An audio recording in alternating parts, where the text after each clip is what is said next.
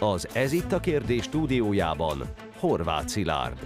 Davoszi elit, BlackRock és a Rothschild család. Egyre több teória lát napvilágot, hogy a politikusok csak bábok, és a világ irányítása egy szűk kör kezében van.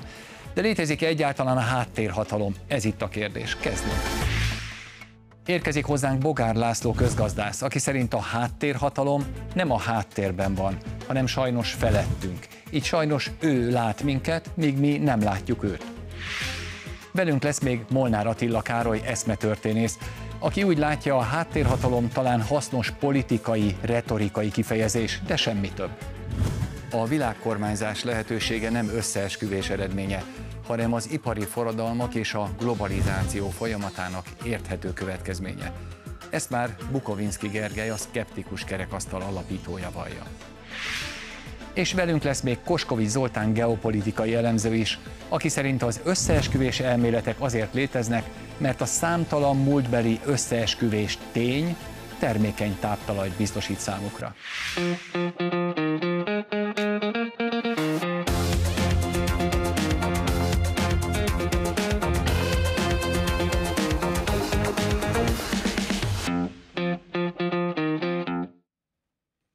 Szeretettel köszöntöm nézőinket a képernyők előtt és vendégeinket itt a stúdióban. A háttérhatalomról sokszor beszéltünk már itt az Ez itt a kérdés műsorában, különböző szemszögekből néztük meg. Volt olyan, aki azt állította, hogy van, volt olyan, aki azt állította, hogy nincs. Azt gondoltuk, hogy kicsit közelebb vinne a kérdés megválaszolásához, hogyha most a mostani beszélgetés elején tisztáznánk azt, hogy mit is értünk háttérhatalmon, van-e ilyen kifejezés, mi a fogalomnak a, a tartalma, és akkor talán könnyebb lenne megértenünk, hogy van-e vagy nincs. Szabad a gazda. Hát, kezdhetem én is, akkor ö, ilyen kifejezés nyilvánvalóan létezik, mert használjuk. Tehát, hogy a kifejezés maga létezik, az a kérdés, hogy, hogy ez takar-e valamit, vagy és ha igen, akkor mit takar ez a fogalom, vagy mire utal. Hát én úgy gondolom, hogy mert későbbiekben nyilván még bőven fogunk beszélni, de, de ez, a, ez egy, ez egy retorikai fogás, mondhatnánk egy politikai termék a fogalom, aminek ugye az a célja, hogy a fogalom arra utal, hogy van valamilyen nem nyilvános hatalmi központ, amit a beszélő, aki erről beszél, leleplez éppen. Tehát egyrészt megnevezi a rossz forrását, a háttérhatalmat mindig negatív kontextusban használják. Mindig azt mondják, hogy van a világban ezer baj és gond, és eznek a felelőse, ez is ez a háttérhatalom. Tehát mindig a bajnak keresik az emberek a forrását, és ha nem találják, akkor, ki, akkor háttérhatalomnak nevezik ezt a forrást, a bajok forrását, és hát rögtön a felelősség is delegálható valahova vagy valakinek. Másrészt viszont maga a beszélő magát egy ilyen felvilágosító, leleplező pozícióba helyezi, aki hát a többiekkel tudat, többieket rádöbbenti, mert felvilágosítja őket arra, hogy hát mi is a problémái forrása, és megnevez egy háttérhatalmat. Tehát úgy gondolom, ez sokkal inkább a politikai retorikának egy eszköze, mint sem mint egy valóságos, mint valóságnak valamilyen elemére utaló elem. Jellemző módon egyébként a politikai gondolkodásban, a politika tudományban általában, mióta ez van, mondjuk Plátón óta, ez egy nem létező fogalom. Tehát ez a, a politikában ott szereplők vannak, akiket tudunk nevesíteni, és ezért nem háttérhatalom, hanem valóságos hatalommal bíró esetleges szereplők, akiket lehet persze elítélni, de ők már nem a háttérben vannak. Látjuk őket, nevük, tudjuk a nevüket, tehát nincsenek háttérben. És hogyha ezt lefordítjuk mondjuk más nyelvekre, és mondjuk a mély államot nézzük meg, az egy másik fogalom. Tehát a deep state az egy másik hát a, fogalom. A deep state az nagyjából ugyanaz, amit a Max Weber úgy nevezett, hogy bürokrácia. Rendben.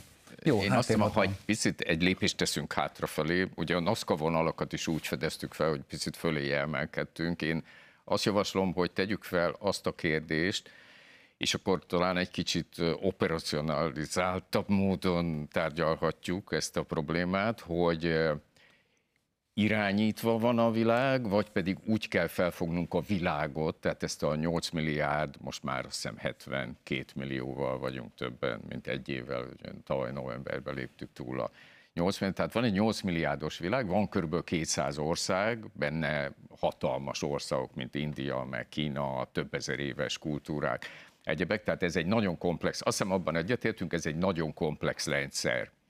És akkor fel kell tennünk azt a kérdést, hogy ez a komplex rendszer, ez irányítva van, vagy nincs irányítva. Tehát vagy önsz, önszerveződő, önszabályozó a rendszer, mint mondjuk a Föld légköre, tehát egy nagyon komplex rendszer, lehet önszabályozó is, de te feltételezhetjük természetesen azt is, hogy irányítva van, hogy igenis van egy olyan attraktor, ami felé ö, húznak a dolgok, Viszont van szerencsére egy olyan tudományág, valószínű több is már a rendszerelméletben, ami statisztikus, der, termodin, statisztikus termodinamikának neveznek, amelyik azt mondja, hogy egy nagyon komplex rendszer akkor, ha önszabályozó, akkor abban a véletlennek kell érvényesülni. Tehát akkor ott nincsenek ismétlődő mintázatok, mert mindig a véletlen dönt, de egy nagyon komplex rendszer, ugye egész káosz elmélet, a pillangó effektus arról szól, egy nagyon komplex rendszerben a legkisebb, a legkisebb előre nem látható, vagy fekete hattyúnak is szokták ezt nevezni,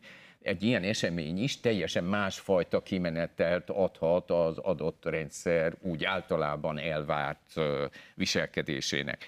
Tehát az egyik lehetőség, hogy a világ nincs irányítva, gyermekes feltételezés, hogy lenne valami titokzatos központ. A világ egy önszabályozó rendszer, egy örvénylő önszabályozó rendszer, ahol a véletlen uralkodik.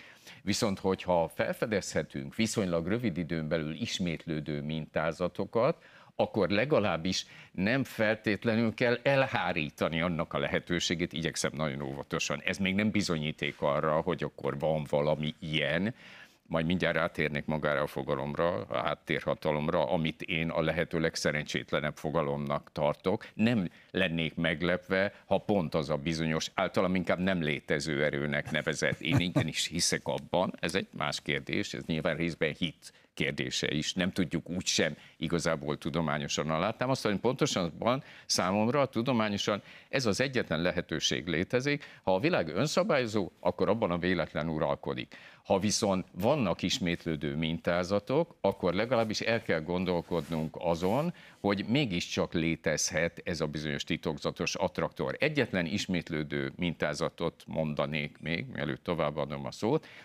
Ez például az, hogy a első világháború, második világháború, harmadik világháború, mert egyértelmű, hogy a harmadik világháború zajlik. Az első, és már különösen az elsőnél nem is használhatta senki, hiszen az első világháborúról még nem lehetett tudni, hogy világháború. Nyilván maga a fogalom, nem tudom pontosan mikor született, nem tudom, ezen elgondolkodtatok-e, de mondjuk minimum 1941-ig kellett eljutni, amíg a Németország megtámadta a Szovjetuniót, hogy lehessen tudni, hogy ja, ez most már a második világháború, mert ugye volt egy első, amit addig csak nagyháborúnak hívtak. Szóval első világháború, második világháború, harmadik világháború, és van egy eléggé elgondolkoztató mintázat benne, hogy valaki, mert nem lehet nem látni a kiprovokáltságát, a két kontinentális birodalmat, tehát nem atlanti, hanem két kontinentális ezer éve létező birodalmat, a német és orosz birodalmat mindig szembevezeti egymással, hogy lehetőség szerint, mint a harmadik világháborúban, rombolják egymást, és ennek van egy teljesen könnyen átlátható logikája, hogy akkor jó azoknak a hatalmaknak, ezeknek a feltételezett hatalmaknak, hogyha Európa két meghatározó kontinentális hatalma egymással van elfoglalva, egymást rombolja, és az kifejezetten rossz, hogyha, mint ami az elmúlt 25 évben történt, ha a mindenkori német és orosz birodalom között kölcsönösen előnyökön nyugvó békés együttműködés zajlik. Ez egyébként logikailag tökéletesen belátható. Na most ez harmadszor ismétlődik egy évszázadon belül. Ha ehhez még azt is hozzátesszük, most már azt hiszem olvasható, vagy elérhető, Vilmos császár és Miklós cár levelezése az első világháború projekt közvetlen kitörése előtt, ahol ők ugye rokonok is voltak, meg jó barátok is, és ezekből a levezetésekből egyértelműen kiderül, hogy elégikusan szomorkodnak azon, hogy igen, ebből valami nagyon súlyos, tehát ebből háború lesz, noha mi a legcsekélyebb mértékben sem akarjuk. Nicsak, nicsak tehetnénk fel a kérdést. A világ urai, két hat óriási hatalom, a császár és a cár, azt gondolná az ember, hogy abszolút ők határoznak meg mindent. Ehhez képest elégikusan szomorkodnak azon, és aztán elég csúnya véget is értek, hát főleg az orosz szár, elégikusan szomorkodnak azon, hogy nevetséges bábfigurák ebben a történetben, semmiféle kompetenciájuk nincs annak az eldöntésében, hogy lesz-e háború, lett, első világháború is, második világháború is, és most már harmadik világháború is. És befejezésül, hogy miért nem szereztem a háttérhatamat, számomra ez a mintázat egyértelműen jelzi, hogy igenis vannak ismétlődő mintázatok, ezért kell lennie egy olyan titokzatos attraktornak, ami a világot olyan szintről irányítja, ahonnan nem lehet lá- rálátni, és ezért gondolom azt, hogy kifejezetten hamis fogalom ez a háttérhatalom, mert azt feltételezi, hogy ez a háttérben van. Na most, aki a háttérben van, gondoljatok bele, az horizontálisan azonos szinten van velünk. De éppen ez a dolog lényege, hogy ez a bizonyos hatalom nem horizontálisan, hanem messze felettünk van és ezt kellene inkább végig gondolnunk, hogy a háttérhatalma kifejezés pont azért terjesztették el, hogy lehogy létezik ilyen, de könnyen felfedezhető, mert itt van horizontálisan velünk azonos szinten. Sajnos nem. Szellemileg több hierarchikus szinten, ezt mi innen, tehát ő ránk lát, lenéz minket, de mi nem látunk rá, nem tudjuk beazonosítani. Elnézést, hogy kicsit hosszabban fejtegetem. Azért erről majd érdemes lesz még a részletekről beszélni, de nézzük a fogalmat. Uh, én nem lennék ennyire misztikus, vagy nem ebből az irányból próbálnám megfogni a háttérhatalmat. Először is meggyőződésem, hogy nem csak hogy létezik, hanem mindig is itt volt velünk a történelem során, amióta csak politika létezik, azóta nem állandóan és folyamatosan, de rendszeresen felütötte felét a háttérhatalom jelensége. És nem feltétlenül egy olyan mágust kell elképzelni, mint az Ózban, aki elbújik a gép mögött, és nem látszik, láthatatlan, hanem egy olyan illúzionistát kell elképzelni, aki kiáll a cirkusz porondjára, és azt nem látjuk, amit csinál. Nem őt magát nem látjuk, hanem azt nem látjuk, ahogy beleavatkozik a folyamatokban. Mondanék egy példát, amennyit mindannyian ismerünk, mindenki tud róla, általános iskolában is tanítják, gimnáziumban is tanítják, klasszikus példája a háttérhatalomnak, ez az első triumvirátus. A hivatás, római hivatalos... Történelem, római történelem, es, Krisztus előtti első század. Cézár Pompeius Crassus. Mindenki tudta, hogy ott vannak ezek a szereplők, mindenki tudta róluk, hogy vezető politikusok. Hol betöltöttek vezetőintézményes tisztséget, hol nem töltöttek be vezetőintézményes tisztséget. Alapvetően az államhatalom az elsősorban persze a különböző népgyűlések mellett és a különböző tisztségek mellett a szenátus kezében kellett volna, hogy összpontosodjon, de nem ott volt, hanem a háttérből irányították ezt az első triumvirátus tagjai. A második triumvirátus már nem háttérhatalom, mert az intézményesítve lett, a szenátust megszavaztatták róla. Tehát itt kéne megfogni szerintem a létező, a történelemben gyakran felbukkanó háttérhatalom fogalmát, hogy erős politikusok, vezetők, nem kell feltétlenül, hogy politikusok legyenek egyébként, lehetnek ők vallási vezetők is, azok olyan eszközöket tudnak bevetni, amelyeket sem a meglévő intézmények nem látják, sem pedig a, a szélesebb értelembe vett társadalom. És ez a fajta ö, háttérhatalom nem csupán létezik, hanem rendszeresen felbukkan a történelem során. Egyébként nem mindig. Hát hogyha egy akármilyen rezsimről, államberendezkedésről beszélünk, az a fiatal, dinamikus fázisában van, akkor ennek a fajta háttérhatalomnak nagyon nehéz kialakulnia. Rengeteget tudunk például első Péter cárnak a különböző kegyenceiről. Mensikovról mindenki hallott szerintem nagyon nagy befolyással rendelkező ember volt Mensikov, és Péter cár halála után üldözték is, azért mert meles, nem mellesleg korrupt is volt. De viszont háttérhatalomról, ami Mensikov körül összpontosult volna, nem beszélhettünk első Péter alatt. Az első Péter olyan szinten újította meg a, az orosz állam berendezkedését, hogy ő alatta nem tudott még kialakulni. De második Katalin cárnik páratlanul tehetséges uralkodó kiváló vezetője egy országnak, de ott már látjuk a háttérhatalom működését, még akkor is, hogyha Katalin jóval erősebb náluk, de azért ott már ott van. Szeretnék még egy példát mondani, és ez lesz az utolsó, ahol én fogom befejezni arra, amikor a, ami, hogy a háttérhatalmat nem kell túlbecsülni, nem kell túl misztifikálni, a háttérhatalom nagyon is legyőzhető, és a nyilvános politika eszközeivel csak politikai szándék kérdése az, hogy a háttérhatalom lényegében megszűnjön létezni, ez pedig a templomos rend volt. Másfél évszázadon keresztül az európai, a nyugat-európai rendszer, politikai rendszer egyik leglátványosabb szereplője, és az egyik legnagyobb titkos befolyással bíró szereplője volt a templomos rend egy csapásra sikerült elpusztítani negyedik Fülöpnek, amikor ö, úgy döntötték a, temp- döntöttek a templomosok, hogy megzsarolják, illetve amikor Fülöpnek szüksége volt az ő pénzükre.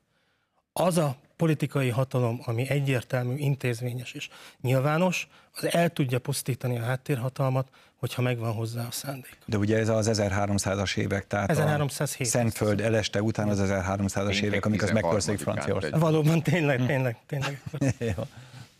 Én csatlakoznék az előttem szólókhoz, és... Hát eléggé különbözőket mondtak. Hát eléggé. Attól még csatlakoznak.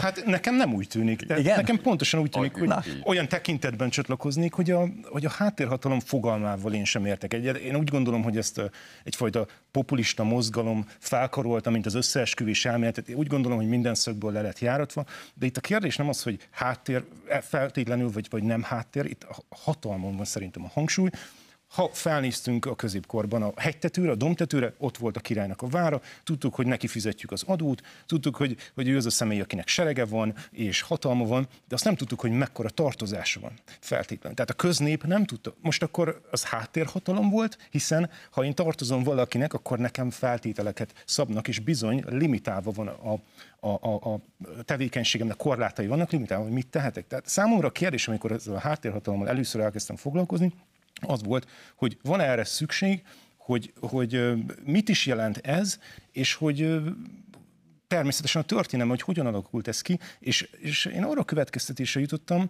hogy nem jelent ez más, mint befolyást. Tehát én azt gondolom, hogy, hogy a hatalom az, az, az a pénzügy. A pénzügy diktál, utalnék itt dr. Pippa volt- George Bush volt pénzügyi külön megbízottjának a 2022-es kijelentésére, amit a világkormányzási csúcs találkozón tett, mit szerint a pénzügy diktál, és szerintem ebben azért a legtöbben meg tudunk egyezni, és és ennek, ennek mentén alakulnak ki hatalmi szervek, érdekcsoportok, érdekhálózatok, és most azt, hogy ők a háttérben vannak, vagy nem, az szerintem csak nézőpont kérdése, hogy van-e információnk róluk, vagy nem, tudjuk-e, hogy mit csinálnak, vagy nem őszintén azt sem tudjuk, hogy mit, mik zajlanak mondjuk az ENSZ-en belül zárt tárgyalásokon, és akkor hagy, legalábbis, legalábbis nincs pontos információnk róla.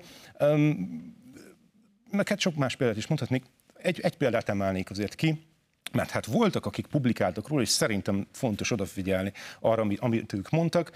Edward Bernays az egyik kedvenc példám, aki a, modern propaganda atya, legalábbis sokan annak tartják, Sigmund Freud unoköccse volt, a, a, a PR egyik megalapítója, tehát a Public Relations-nek az egyik megalapítója, a, a hírhet Krill bizottságnak volt a tagja, most csak azt akarom megalapozni, hogy egy befolyásos személy volt, a hírhet Krill bizottságnak volt a propagandistája, ami ugye azon ügyködött, hogy az Egyesült Államok belépjen az első világháborúba, és mint tudjuk, ő sikerrel jártak, és ő azt írta 1928-ban Propaganda című könyvében, hogy ahogy, ahogy a, a, a civilizáció egyre komplexebbé vált, és ahogy a, a láthatatlan kormányzás szükségessége egyre inkább bebizonyosodott, úgy találták fel és fejlesztették ki azokat a technikai eszközöket, amikkel a véleményt szabályozni lehet. Ezt írta a könyvében, és akkor leírja, hogyan működik a demokrácia. Tehát most, most egy konkrét példát mondanék arra, hogy hogyan is tud funkcionálni egy, egy háttérhatalom, ugye az emberek számára le kell szűkíteni a választás lehetőségét, baloldal, jobb oldal, kommunizmus, kapitalizmus, csokoládi vanília igazából nem számít. Azért, mert ha nem tennék, akkor káosz lenne, és akkor visz, utalnék a, a korábbi a- a kérdésre, ami bennem eredetileg felmerült ezzel kapcsolatban, hogy szükség van-e szükség van-e kormányzásra, tehát egyfajta világkormányzás, vagy háttérkormányzás, vagy befolyásos személyeknek a, a Ne arra, ugye ez felvezet azért oda, hogy a világ, mint komplex rendszer önmagát igazgatja, vagy nem tudom, hogy te erre reflektálnál-e, tehát amit én felvetettem, hogy, mert ez egy dilema, hogy önszabályozó rendszere ez a komplex világ, vagy kell, hogy legyen valamilyen Ez a kérdés. legfeljebb nem látjuk. Ez a kérdés, és ezektől a személyektől én rendszeresen azt a választ kapom a publikációiból, hogy kell, hát hogy ne kell, az ő létezésük, ahogy ebben Hát, az hogy nem esetben tud is önszabályozó nem lenni tud önszabályozó lenni, ezek a személyek azt állítják, hogy káosz lenne abban az esetben, legalábbis a, nem, nem az Mint univerzum. kaotikus is, a Föld légköre is kaotikus, mert a holnapi időjárás se tudjuk, ehhez képest viszont a klíma szakértők a következő évszázad éghajlatát is meg tudják mondani, pedig a jövő heti időjárás se tudjuk megjósolni. Bocsánat, de zárójelben kaotikus zárva. számunkra, ugye, mert nem ismerjük a, a rendszert feltétlenül, de, de a káosz jó, ha irányított. Meg ez is nézőpont kérdése valahogy. Ki, Indeterminisztikusan determinisztikus, ezt Igen, így szóval- szokták mondani. Szóval, szóval igen, szóval én én erre a következtetésre jutottam, hogy ők ezek a befolyásos személyek, nagy tőkések rendre úgy nyilatkoznak, és a velük kapcsolatban a személyek, akik publikálnak róluk, rendre úgy nyilatkoznak, hogy szükség van rájuk, és, és most azt, hogy háttérben vannak, vagy nem, ahogy korábban is elhangzott, ez igazából koronként változik. Na hát, ha nem is úgy nevezzük, de létezik, különböző formában megjelenik a római kor óta, szükség is van rá, azt hiszem, hogy ö, nagyon egyértelműen neked kell adni a szót. Hát köszönöm szépen a szót. Először is, ugye itt van egy hát minimum felvilágosodásig össze lehet vezetni, de valószínűleg még érebbre, azt a szándékot, hogy, a, hogy az emberek szeretnék, legalábbis az európai kultúra, a modern mindenképpen, szeretné a, az emberi világot, amiben élünk, minél teljesebben kiismerni.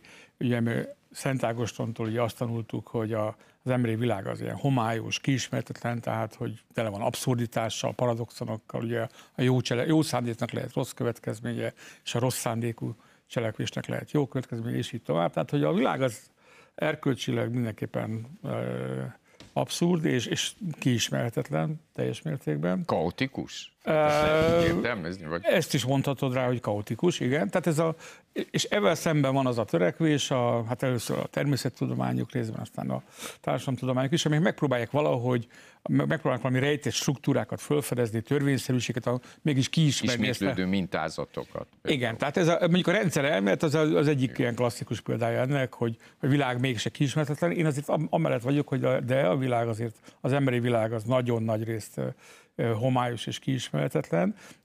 A modern ember ezt nem akarja elfogadni, és amire nem tud valamilyen törvényszerűséget, mint a gravitáció törvénye mondjuk megfogalmazni, ott, ott keres valamilyen felelőst, valamilyen cselekvőt, valamilyen aktort.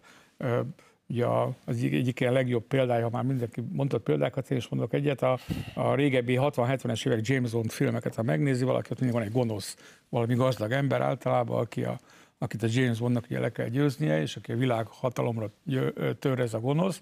És általában ezek a gonoszoknak vagy ázsiai, vagy német kinézetük volt, tehát az a 60-as, 70-es évek.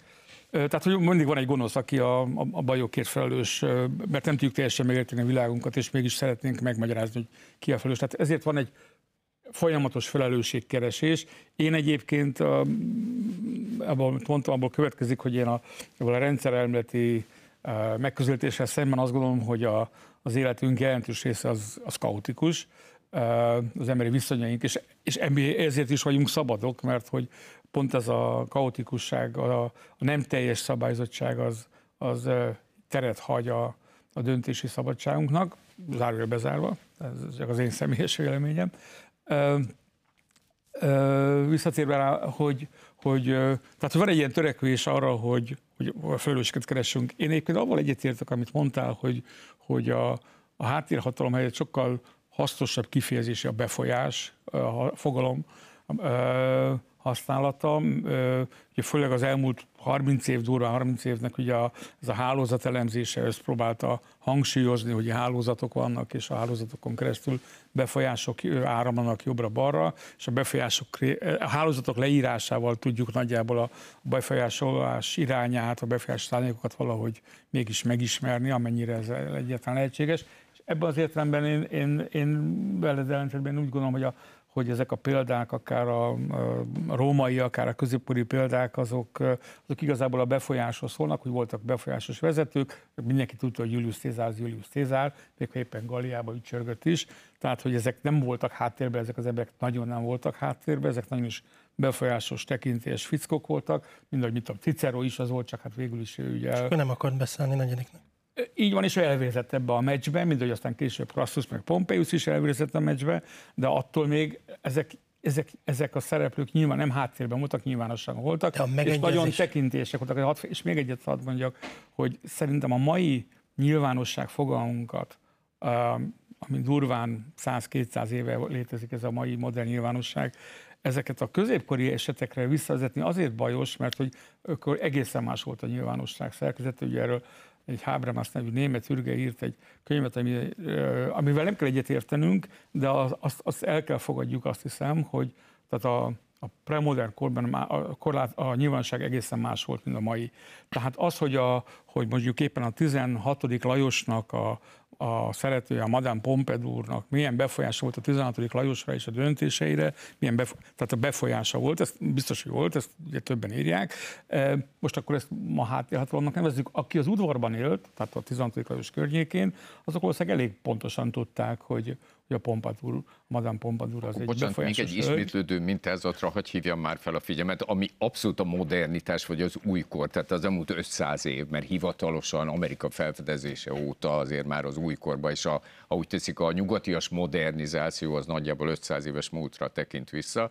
Na most ebben az 500 évben meglepő szabályozóság, egyébként legyetek erősek, a GP Morgan pénzügyi eh, elemző részlege, tette világhírűvé 2011-ben azt az ábrát, biztos láttátok már, ahol az elmúlt 5-600 év során nagyjából 100 évenként egy-egy nyugati nemzetállam ad hát világbirodalom, ezt kell mondanunk. Nem a spanyollal kezdődik, hanem a portugálokkal szerintük. Aztán valóban a spanyolok jönnek, majd a hollandok, a franciák és a britek, és akkor, amikor ide át már, és meglepő száz éves, tehát ők ábrázolják, tehát van egy ilyen ábra, sajnálom, hogy itt nem lehet megmutatni, pedig nagyon figyelemre méltó. Az, egyébként ők a pénzhatalom oldaláról közelítik meg ezt, mert ö, ö, reserve currency, tehát hogy melyik volt, hogy évszázadonként változott, a, hát ezt ugye úgy lehetne lefordulni, hogy a kulcsvaluta, tehát ami a világpénz. Hát értelemszerűen az a világpénz, ugye a reserve currency, hát abban tartalékolnak, ez most a dollár nyilván,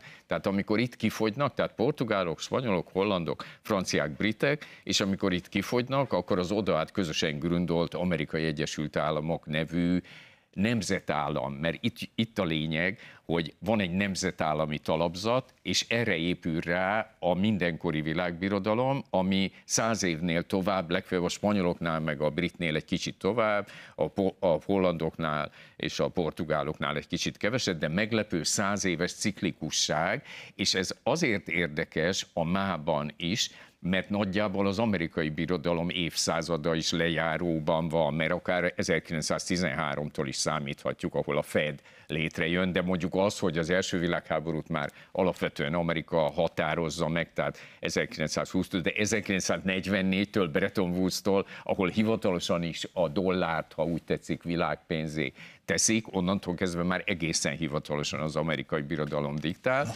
és ebben, ebben megint ugyan felfedezhető egy mintázat. És ebben ezért gondolom, hogy ha a világhatalom dinamikáját keressük, akkor ott vannak a nemzetállamok, 200 nemzetállam, amiről azt is gondolhatnám, hogy ez egy önszabályozó rendszer. Igen, de valami miatt mégiscsak van felettük az elmúlt 600 évben, és meglepő szabályossággal 100 évenként egy világbirodalom, ami, aminek mindig van nemzetállami talapzata is, és még után széthullik mondjuk a holland világbirodalmi struktúra, meg a portugál, meg a spanyol világ, meg a brit is, akkor alatta a nemzetállam még vidáman megmaradhat. Tehát ez felveti azt a kérdést, hogy vajon most mi fog történni. Egyébként tegyük hozzá, minden világ, világbirodalom váltásnál nagy háború játszódott le. Ez a valami, ami harmadik világháborúnak látszó tárgy, ez most azt jelzi, hogy nagyjából az amerikai világbirodalomnak, itt nagyon fontos hangsúlyozni,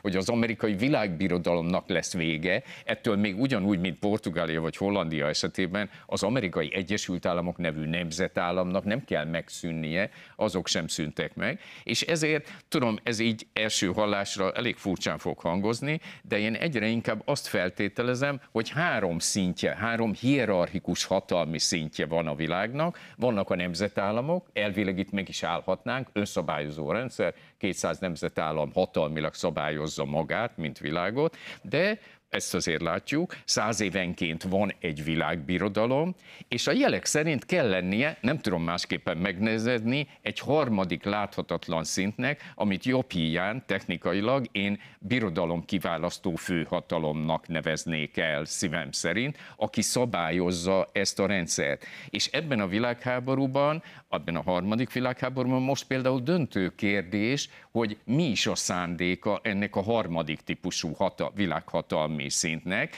Megy tovább, és a hetedik birodalom is egy nemzetállami talapzattal rendelkező birodalom lesz majd, vagy esetleg teljesen megszűnik ez a periodicitás, és valami egész más fog kezdődni. És még egy dolgot tennék hozzá, hogy a hatalomnak, akárhogy a befolyásnak, az a természete, hogy rejtekezni igyekszik. Tehát ezen nem, nem, hogy meglepődni nem kell, hanem az lenne a furcsa, hogyha nem akarna rejtekezni, kivétel nélkül minden hatalom, hiszen ugye a mesékben a láthatatlan tévő sipka, hát erről szól. Tehát a fejemben nyomom a láthatatlan tévő sipkát, nem, nem. eltűnök, nem az... vagyok, ennek következtében nem vagyok interpellálható, és az is hülye, aki feltételezi, hogy én létezem. Tehát ha én ez a bizonyos nem létező, ezért nevezem én nem létezőnek, erő lennék, én is így szeretném gyakorolni a hatalmat, hogy de hiszen én nem is vagyok, ennek következtében anélkül tehetek meg bármit ebben a világban, hogy a következményekért intézményesen bármilyen felelősséget kellene vállalni. Nem arról szól. Zoli, neked volt még a befolyásnál, ugye Cicero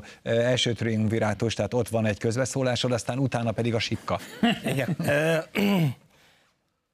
Tehát ugye azért, és ez itt a kettő összekapcsolódik. Én még nem láttam olyan sikeres hatalommal rendelkező embert vagy intézményt, amelyik ne törekedett volna arra, hogy látható legyen. Egyetlen egyet se láttam. És ö, Cézár, Pompeius és Crassus szándékosan volt látható, nem magukat rejtették el, hanem a hatalom gyakorlási mechanizmust rejtették el. És itt viszont rátérnék arra, hogy mi a különbség. Vagy mondhatnánk egyszerűen... úgy is, hogy a befolyási hálózat. A befolyást tüntették, hogy ne látszódjon, hogy Mindenki tudta, befolyás. hogy befolyásosak, sőt, hát pont Igen, de a hálózatot nem biztos, ja, hogy, hogy hogyan látták. működtetik a befolyásukat, azt, tehát ezt azt, mondtad. a mechanizmus. Akkor nem a, a hatalom rejtett.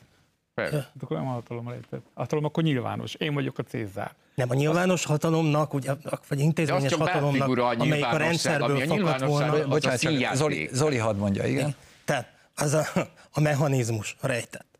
A hatalomnak a szenátusnál kellett volna lennie. Ehelyett a hatalom nem a szenátusnál volt, hanem ennél a három embernél. De ezt mindenki tudta. Azért, mert egyébként nagyon nagy befolyásuk. Nem mindenki tudta, de nagyon sokan tudták és sejtették. És ezért nem is rejtették el a második triumvirátust. Egyébként tették intézményesé, mert ott már hasznosabb volt. De itt lehet megkülönböztetni, hogy mi a különbség a befolyás, meg az valódi hatalom ö, mögött, ami, ami nem a nyilvános térben, az alkotmányos térben, a hagyományos intézményes térben van. Én ezt látom áttérhatalomnak, amelyik eltér az intézményesült politikai rendszertől, és az intézményesült politikai rendszernek a szereplőit, akik a nyilvános főhatalommal bírnának, azokat tudja tendenciózusan, folyamatosan befolyásolni. Nem egyszeri befolyásról van szó, nem is kétszerűről vagy elszigetelt esetekről. Mencsikovnak nagyon sokszor volt befolyása Péterre, de nem irányította a cárt. Miközben Cézárék irányították a teljes római rendszert.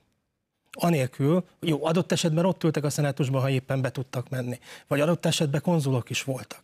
Tehát olykor beléptek a nyilvános térbe, az intézményesült hatalomba, de alapvetően a triumvirátus ezen kívül e fölött működött. Mm. És még egyetlen egy dolgot, csak azért, mert az M1-be vagyunk, e, vagy az M5-be vagyunk a e, közszolgálati televízióban. Valóban igaz, hogy nagyon sokan gondolják azt, hogy már zajlik a harmadik világháború, de nagyon sokan nem gondolják azt, hogy zajlik a harmadik világháború. Én például határozottan azok közé tartozom, akik nem gondolják, hogy zajlik a harmadik világháború, csak azért, mert egy sokkal intenzívebb konfliktus fázisba léptünk a világban, az nem jelenti azt, hogy ez egy harmadik világháború a konfliktusok időszakai Van voltak definíciója a világháborúnak? Nem igazán van, e- ezért nem. Tehát, e- vannak az, az egy, definíció. Bocsánat, ez egy másik műsor, most a háttérhatalom definíciójával indítottunk. az is, az is van, ez a harmadik világháborús. Nagyon hosszan el lehet vitatkozni, csak ne úgy alakuljon ki, ne, ne, ne legyen az az intézmény, a közös álláspontja ennek a műsornak most, hogy harmadik világháború van, szerintem nincs. Jó, Sipka. Hát világháborúban teljesen tartózkodó állásponton vagyok. Amiről te beszélsz, Cézárik és a többiek esetében, azt ugye hagyományosan úgy nevezzük, nem háttérhatalomnak. Mondom, ezt a, ezt a kifejezést idegen nyelvekre próbáld meg lefordítani, ha tudod. De ez egy erősen a magyar politikai retorikának egy kifejezése. Ez hagyományosan úgy nevezik, hogy informális hatalom. Tehát van egy formális hatalom, mondjuk a szenátus, vagy a király, nem tudom, uralkodó bárki, formális hatalom, és mögötte lehetnek, mindig voltak, és az egy régi felismerésünk, azt nem úgy hívjuk, hogy háttérhatalom, hanem úgy hívjuk, hogy informális hatalom, ami nagyon közel van, összecsúszik a befolyással. Az informális hatalmat a befolyástól szétválasztani, hát ez már egy skolasztikus feladat lenne, ők ugye a Luther nevezte ugye a skolasztikát, tehát hogy itt lehet különbségeket tenni talán, de nem biztos, hogy érdemes. Tehát ugye informális hatalom tényleg mindig volt, és és ez, ez nem kérdés, hogy a, akár bankárok, ugye van a Marxnak egy híres mondása, amit a magyar Marx kiadásból kihagytak gondosan, mert Marxra rossz fényt vetne, ezt egy angol nyelvű cikkébe írta, hogy minden pápa mögött áll egy jezsuita, és minden zsarnok mögött egy zsidó, nem egy zsidó bankár. E, tehát ugye ez a Marx antiszemitizmusával kapcsolatban, mert ugye egyébként az volt, szokták idézni ezt a mondatot. Súlyosan az volt.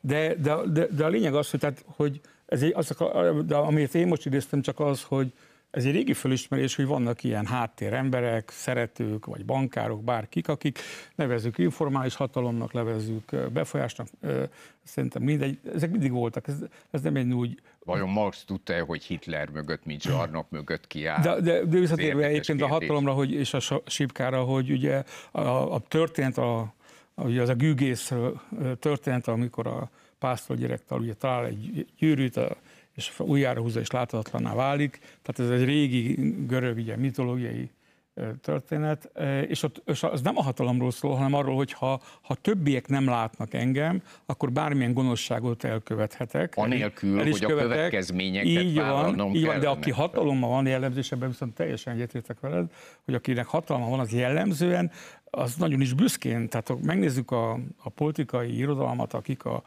a politikáról gondolkodtak, nem tudom, Plátontól kezdve máig, a posztmodern, azt, azt most Fukot, azt ha tegyük félre, az egy, az ilyen szempontból végleg egy külön, külön téma az, hogy a posztmodern hogy gondolkodik a politikai hatalomról, de, de a politikai hatalom az egy döntő része, 98%-a az arról szól, hogy a hatalom birtokosai szeretik a hatalmat, szeretik bemutatni és gyakorolni hatalmat. Hát meg pojácák azért. Lehet, hogy pojácák, jó, de hát emberek, az emberek nagy része pojáca, tehát hogy, tehát, hogy szó föl sem merül az, mondjuk nem tudom, Hobbes. És a fölöttük álló is szereti, ha ők azt hiszik, hogy ők jó, de a, mondjuk Hobbesnál, vagy Machiavellinél, vagy nem tudom, ezek a klasszikus, ugye a politikai gondolkodást meghatározó szerzőknél föl sem merül, hogy a hatalmat valaki el akarja dugni, mert hogy föl sem merül a, szer, a felelősség kérdése azért jellemzően, ugye hát egy Hobbes vagy Machiavelli esetében, hát valaki addig van hatalma, amíg van, és utána, ha elbukott, akkor el van bukva. De, de tehát hogy ez a, ez a, ez a felelősségvonás, amit mondasz, azért ez inkább a, ez a modern demokráciáknak lett egy ilyen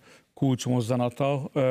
A, a politika hatalomhoz a felelősségvonás azért hagyományosan nem tartozott hozzá. Ez inkább az a demokratikus koroknak lett egy, egy hozzáadott értéke, ha tetszik. De, de a hatalmat az, az emberek szerették gyakorolni, nyilvánosan bemutatni, föl sem merült számukra a felelősségre vonás. Vagy, és bocsánat, és itt, itt a kulcs szerintem, tehát ha esetleg le akarjuk zárni ezt, ezt, a, ezt a menet, itt, szerintem itt, itt, van a, itt van a megoldás, itt a kulcs, hogy miért akarnának Gábor, miért akarnák, akarná bárki is állni a, ez, ezt, a, ezt a hatalmat, vagy a befolyást. És én két dologra szeretném felhívni a figyelmet azon túl, hogy szerintem rendkívül érdekes gondolatok ezek, és, és szerintem nagy az átfedés ezek között, az, az elképzelések között. Tehát a demokratikus folyamatok az egyik, és, és az ipari forradalmak a másik, a technológia fejlődése. Tehát azért ne feledjük el, hogy az információ, mondjuk így információs korban, a negyedik ipari forradalom hajnalán. Tehát mindannyiunk számára például háborúkról, vagy, vagy válsághelyzetekről, vagy olyan helyzetekről, amit esetleg egy hatalom, vagy egy befolyásos hálózat szeretne elrejteni, hiszen a saját érdekében használja fel azt a krízis helyzetet, nem tudja többé olyan egyszerűen. Tehát mindannyian tudjuk, mi az, hogy fake news, mindannyian tudjuk, hogy vannak félrevezető információk, de mi emberek keressük a módját annak, hogy ezeket a rejtélyeket megoldjuk, hogy felfedjük az igazságot, mindannyiunkban van ez a, ez a vágy arra, hogy igazságszolgáltatás legyen, és én ilyen tekintetben látom a, a, a, a jelentőségét annak, hogy a demokratikus vagy liberális demokráciában demokratikusnak nevezett országokban miért akarná valaki elrejteni a hatalmát. Minden mellett én továbbra is azt mondom, hogy szerencsétlenek tartom azt a kifejezést, és itt sokkal fontosabb az, hogy sokkal fontosabb az, hogy érdekhálózatokra derítsünk fényt, hogyha már szeretnénk fényt deríteni, és azokra a pénzügyi aktorokra, személyekre, akik, akik olyan befolyást gyakorolnak ránk, ami, ami számunkra, tehát a, a moralitás szemszögéből, az, ember, az emberi élet fontosságának vagy tiszteletének szemszögéből kártékonyak ránk nézve. Tehát én inkább valahol erre szeretem helyezni a hangsúlyt, hiszen ahogy korábban is említettem, hogy Edward Bernays írás alapján, ők úgy gondolják, hogy erre szükség van. Én úgy gondolom, hogy arra van szükség, hogy az életet tiszteljük, hogy mindenki boldog legyen, és egy, egyfajta ilyen idealista kép van mindannyiunk előtt, amikor arra gondolunk, hogy élet.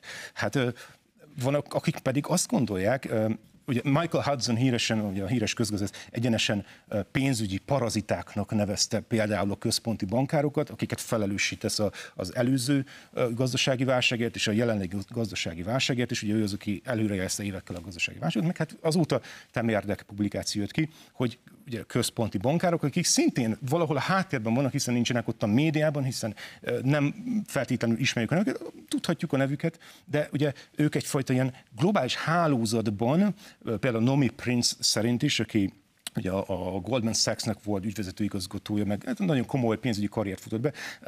Ezek a, ezek a hálózatok, a, a bankár hálózatok egyfajta globális szervezett tevékenységet végeznek. Erről nem volt előtte fogalmunk, megírták ezeket a könyveket az előző, már előtte is, de az előző válság óta, temérdek könyvet, talán százával, és azóta most már tudjuk, tehát már nincsenek a háttérben. Addig talán mondhatjuk, hogy a háttérben voltak, de megint én szeretném rávilágítani, hogy ezért ez, ez nézőpont kérdése is, hiszen függ attól, hogy mennyi információnk van. Azért nem, úgy, ha már a pénzt ennyiszor említetted, kicsit találva érzem magam, mert pontosan 50 évvel ezelőtt a Tolbuhin körútról nyíló Dimitrov téri Marx Károly Közgazdaságtudományi Egyetemen nemzetközi pénzügy szakon végeztem, nem tudom most pontosan az urak két beazonosítani, de alig ha hiszem, hogy ez a rekord megdönthető volna, mármint az 50 év, és ezek a nevek. Hát a nemzetközi pénzügyi szakot még internacionálisnak neveznénk, pénzügy, akkor még jobb lenne. Tehát azért hagyd tegyem ehhez hozzá, hogy azért nekem úgy akkoriban is, hát természetesen igyekeztem felmondani a leckét, különösen mondjuk SocPG-ből, ez roppant izgalmas volt, azt az agyva hazugsággyűjteményt, az egyetem rektoránál vizsgáztam, és máig is szégyellem, hogy jelest kaptam, hogy felmondtam azt a sok sacska, de, de valószínűleg a rektor is szégyelte magát, csak ő kevésbé valhatta be, zárója bezárva, de ezzel együtt is, tehát akkor is volt bennem szerintem egy egészséget gyanakvás azzal kapcsolatban, hogy a kereskedelem, a pénz és a média valójában ugyanannak a három megjelenési formája. Ez ugyanis egy közvetítő mező mind a három közvetít. A kereskedelem az értelemszerűen a fizikai árukat közvetíti, a pénzrendszer az egy szimbolikus árut, a média meg a szimbólumok szimbólumait, a világértelmezési logikákat. Nem véletlen, hogy ma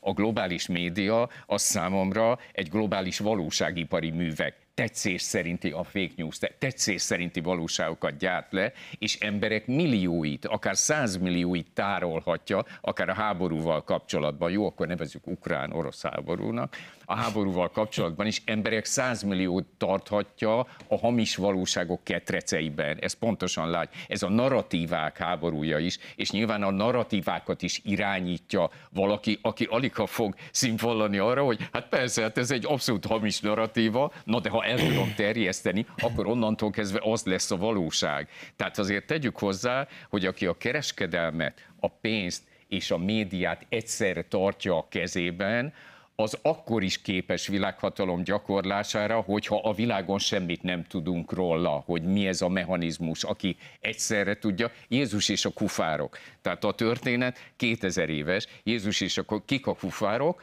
a kereskedők és a pénzváltók. Kettő már meg is van, de mivel a Jeruzsálem News aznapi száma nyilván headline-ba számolt be, hogy óriási szenzáció, egy Jézus nevű vándorprédikát, mert egyébként nem tudnánk róla, tehát jelen van a harmadik is, nicsak, nicsak, tehát már 2000 és Jézus vereséget szenved, mert a szeretet erejével jön, és korbáccsal próbálja kiűzni a kufárokat, a kereskedőket és pénzváltókat, ki is űzi, de és erről már nem szól a történet, és ez az igazi kudarca, hogy fél óra múlva a kufárok újra ott vannak, és van még egy rossz hírem, máig is ott vannak, csak sokkal zajosabban és sokkal nagyobb nem látható befolyással, mint 2000 évvel ezelőtt. És ez azért van, mert van egy aszimetria, és ez az, ami szemináriumon azért már ott 1972-ben is lehetett erről beszélni, hogy van egy eredendő aszimetria. A kereskedő, a bankár és a média a média szakértő az mindenkiről tud mindent, kicsit leegyszerűsítve, róla viszont senki nem tud semmit. És ez, a, ez az info, a tudáshatalom, az információs aszimetria. Hát vegyük már észre, a világ alapvetően az, a, a tudás aszimetriáról, az információ aszimetriáról szól, mert az, aki a, a rejtett hatalmi helyzeténél fogva eleve több információval rendelkezik, az onnantól kezdve nyilván állandóan át fogja érni azt a csábítást, hogy ezzel a többlet információval esetleg és akkor nem is folytatom, mert ezt körülbelül látjuk, hogy hová vezeti a világot mindez. Bocsánat, itt vannak fogalmak, azt mondja érdekhálózatok befolyásolási hálózatok, informális hatalom. Tehát az, megszületett három olyan Ami fogalom. a kereskedelem, pénz és médiában igen, igen, egyértelműen. Igen, de ezek számodra elfogadhatóak, létezőek, tehát rendben van.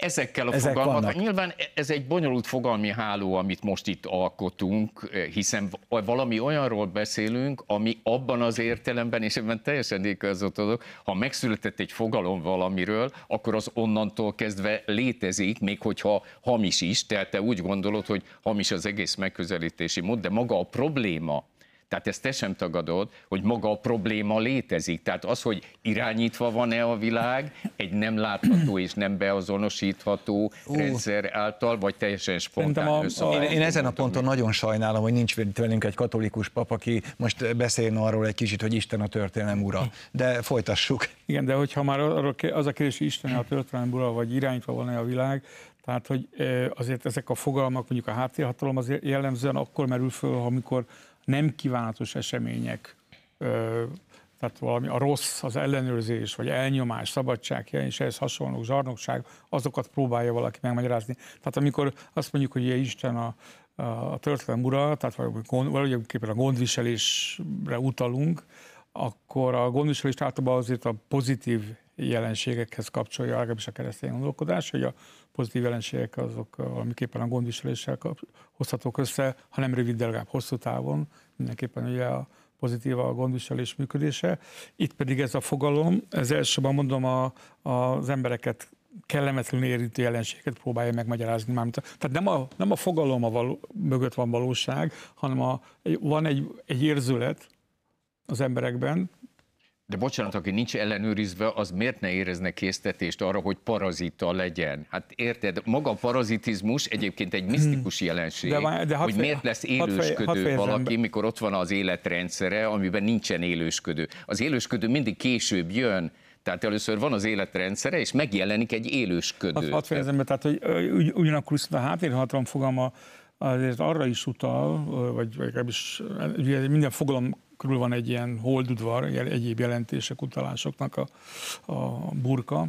Tehát a háttérfogalom az arra is utal, hogy itt mintha lenne egy, egy viszonylag jól szervezett hatalmi központ, amelyik ezeket a kereskedelmet, médiát és egyebeket összehangolja és az uralmat gyakorolja. Én, azt, én nem tagadom azt, hogy, hogy akár a kereskedelemben, akár a médiában, a pénzvilágban vannak hatalmi törekvések, csak ebben az ügyben én azt hiszem a egykori miniszterelnöknek, Antal Józsefnek volt igaz, aki állítólag egyszer azt mondta, ugye a hogy a Csurka Pista, nem abban, té- a Csurka abban téved, hogy nem egy összeesküvés van, Csurka szerint ugye egy volt, hanem sok van. Tehát én azt gondolom, hogy sok hatalmi központ van. A hálózat, tehát hogyha egy hálózatosan képzeljük el ezt az egész világot, akkor annak azért megvan az az előnye, hogy a hálózatnak több csomópontja lehet. Ezek egymással időnként összeveszhetnek és konfliktusba kerülhetnek. Tehát, hogy De a, kartelezhetnek is. és kartelezhetnek is, igen, de, de, de amit akarok mondani az az, hogy még, még hogyha igaz is, hogy a médiát, vagy a pénzügyi világot és így tovább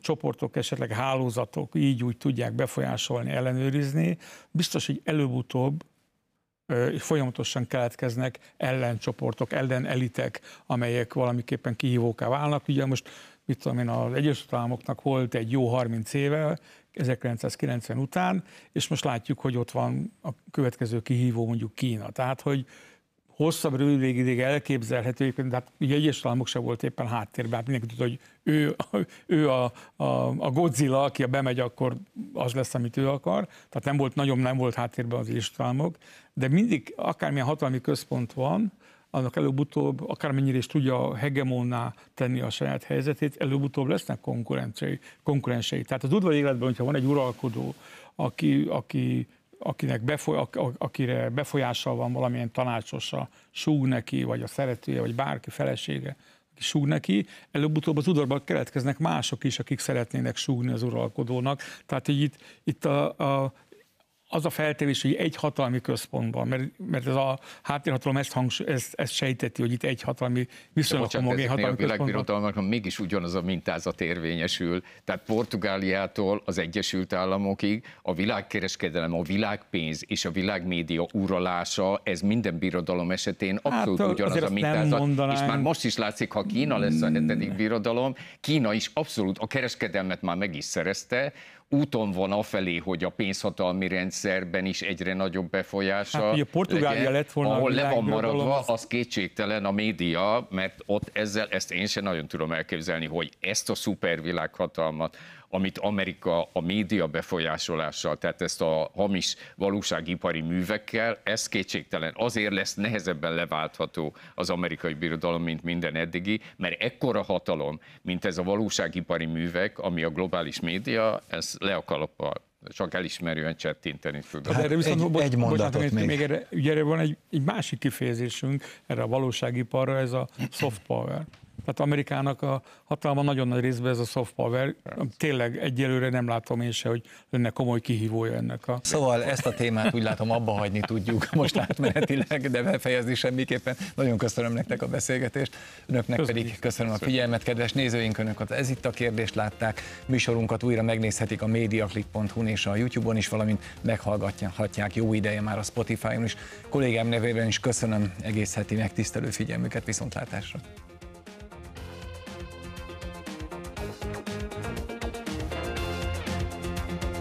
Música